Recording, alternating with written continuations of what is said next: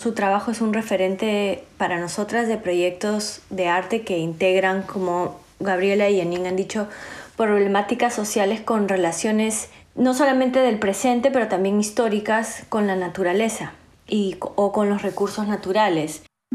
Esto es Relaciones Entre, el podcast, un espacio sonoro de encuentro entre disciplinas y entre especies, para compartir miradas y obsesiones sobre nuestra relación con el medio ambiente, porque la ecología te interpela de maneras que no imaginabas, más cerca, más urgente, más concreta.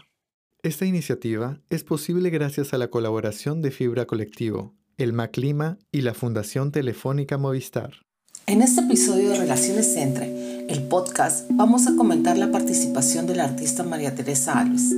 Ella nació en Sao Paulo en 1961, pero ha vivido en Cuernavaca, Bruselas, Berlín y en el sur de Italia. Pero fue en Nueva York donde se formó profesionalmente y donde empezó a explorar la dominación colonial de varios países, vinculándola a la ecología. Ella misma definió su trabajo así. Mis obras investigan fenómenos sociales y culturales que cuestionan lo que pensamos que sabemos y quién pensamos que somos y se centran en dónde estamos y en quiénes somos realmente en este momento. Yo soy Gabriela Flores y junto a Janine Tapja y Lucía Monjes compartimos nuestra admiración y coincidencias con la manera de enfocar su quehacer artístico.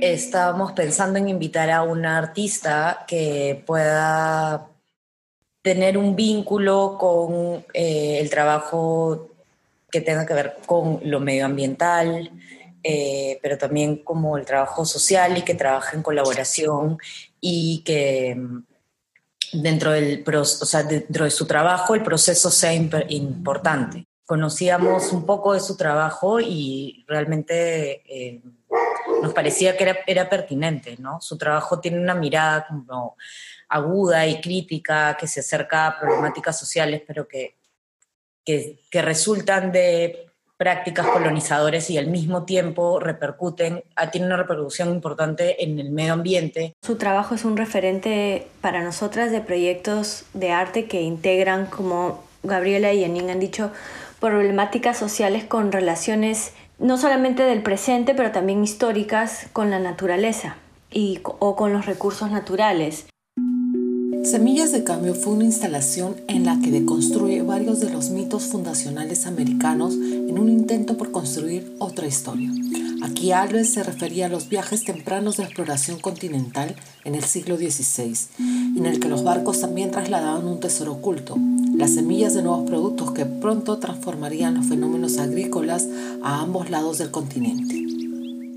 Sus obras involucran mucha investigación, involucran, eh, duran más de un año. Entonces su manera de trabajar, por un lado, haciendo una investigación profunda de los lugares y además en colaboración con las comunidades con las que trabaja, pero además con, distintos em, actores de la sociedad o gente de distintas disciplinas, es, son elementos y cosas que nosotros queríamos discutir en el encuentro con los participantes que ella sigue trabajando, sigue teniendo relación con las comunidades con las que trabaja.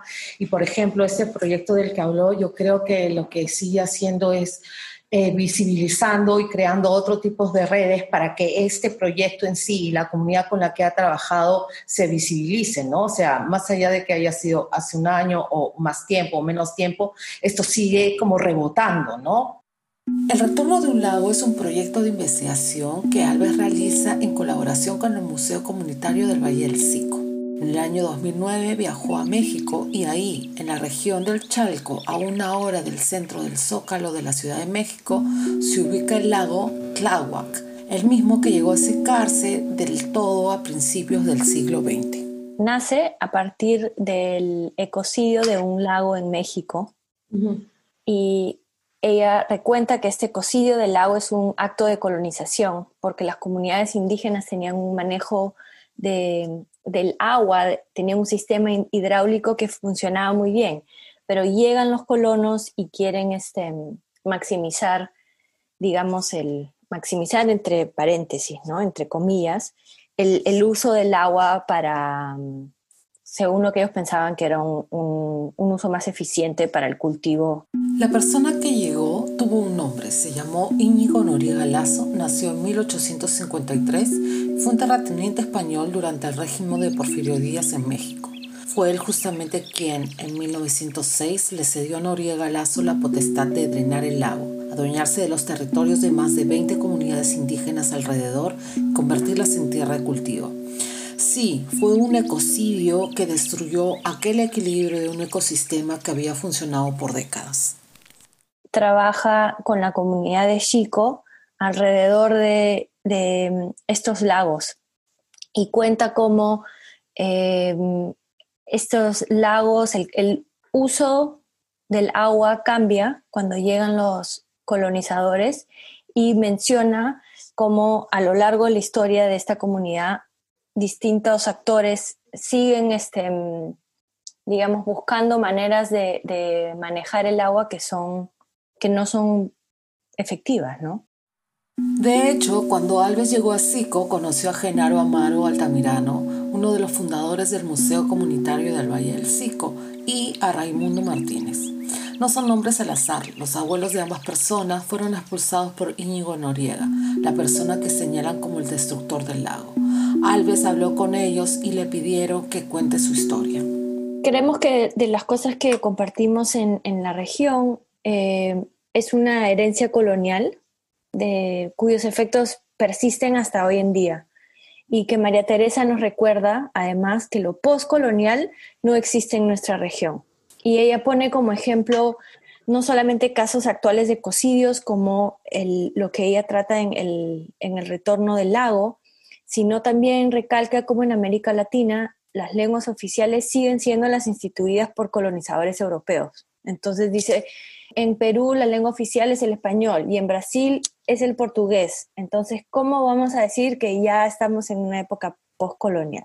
María Teresa Alves comienza su presentación recalcando que esta necesidad de compartimentalizar, de organizar y categorizar es parte de un pensamiento occidental y cuenta cómo en las comunidades indígenas con las que ella trabaja, las complicaciones y las fluideces son bienvenidas. Es muy clara ella en, la manera en la que mm, nos recuerda los las relaciones, pensando en relaciones con la naturaleza, nos recuerda constantemente las relaciones con la naturaleza en el pasado y en el presente, ¿no? Y, cómo además no, no se pueden separar, porque esas relaciones que podemos considerar históricas siguen eh, persistiendo hasta hoy en día. Ha sido muy valioso para nosotros ver cómo su trabajo visibiliza culturas oprimidas por prácticas colonizadoras y las repercusiones que esas acciones han tenido y, como ella menciona, siguen teniendo en el medio ambiente. Esto es Relaciones Entre, el podcast, un espacio sonoro de encuentro entre disciplinas y entre especies para compartir miradas y obsesiones sobre nuestra relación con el medio ambiente, porque la ecología te interpela de maneras que no imaginabas, más cerca, más urgente, más concreta. Esta iniciativa es posible gracias a la colaboración de Fibra Colectivo, el Maclima y la Fundación Telefónica Movistar.